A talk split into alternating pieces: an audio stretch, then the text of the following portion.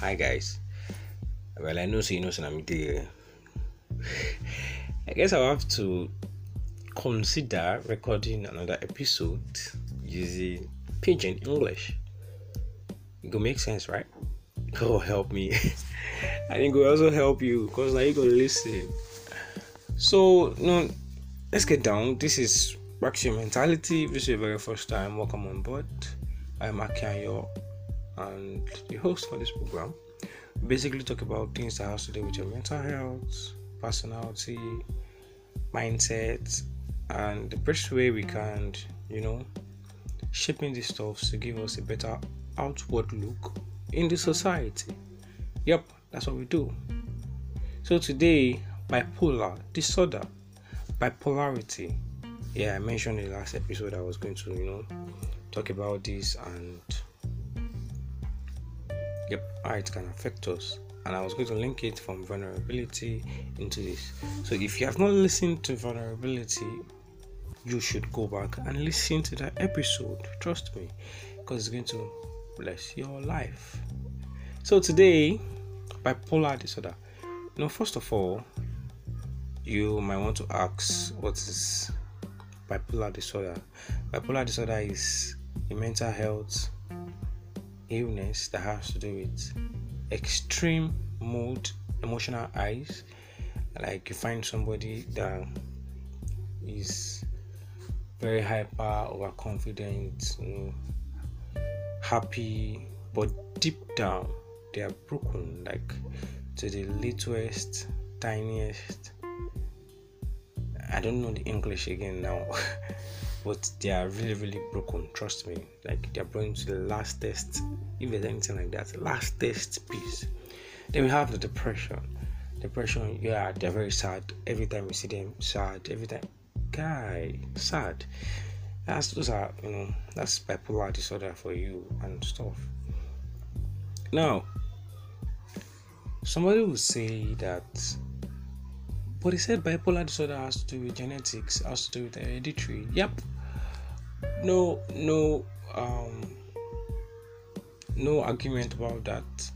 But this is where people mix it up. They feel like it has to do with like a genetic makeup uh, disorder. Like if there is a mixture in genetics or genes that is affecting you, or they feel like okay, until I see one of my relatives that is highly you know, maybe like a first class bipolar disorder patient, that's when they feel like, okay, yeah, I'm at risk or something. But the truth is, aside from genetics, anybody is prone or can have bipolar disorder.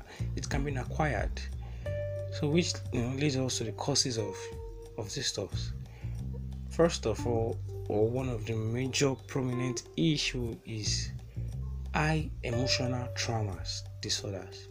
If you have experienced something that you know this high emotional stress maybe like parents having issues when you're very young bullying violence quite a number of abuse. If you have gone through drug abuse also these are some certain things that can you know bring about bipolarity or bipolar disorders and all of that but what am I linking this to basically in vulnerability? The moment you have something inside of you that is killing you gradually, emotional stress, killing you gradually, you you know, you don't need to be told. You know that something inside you is not being right because you're overthinking that issue. It's making you, you know, feel bad at every point in time without speaking to somebody about it, without finding a way to feel relief about it, it can lead to depression, bipolarity, bipolar disorder, because it can get to a first class grade. A perfect example is someone in the NBA that played in the NBA before. His name is Delonte West. You probably want to check him out. He happened to be someone that has gone through bipolar disorder. When he was very much younger, he had trauma, emotional traumas, both parents, school bullying, quite you know, very bad experience when he was much younger. So all of this summed up and was you know eating his brain gradually It was killing him gradually, but he had something that he relied on very much that kept him going, which is basketball. I could remember sometimes saying that we should find something that we like to do that keeps up going and all of that. Yeah, it's still very much okay. But the truth is, if you know you have something inside you that's killing you that you need to speak up about, you should speak up about it because that thing that you're relying on might not keep you going all through. And that was what killed Delonte. He felt like basketball was everything until a six figure earning basketball player ended up on the streets begging for money and you know some certain stuff. What am I trying to say in essence? If you have something inside of you that you know is bothering you, why not speak up? Why should you leave it to get chronic and you know grow into something that you cannot handle? In essence, I have to cap this up please let us speak up to avoid some certain issues. Something is inside you, you need to speak up, you need to speak out. Please do. Avoid a development in a chronic disorder and illness that can kill people. I guess this is my sermon for you today. Let me come and be going.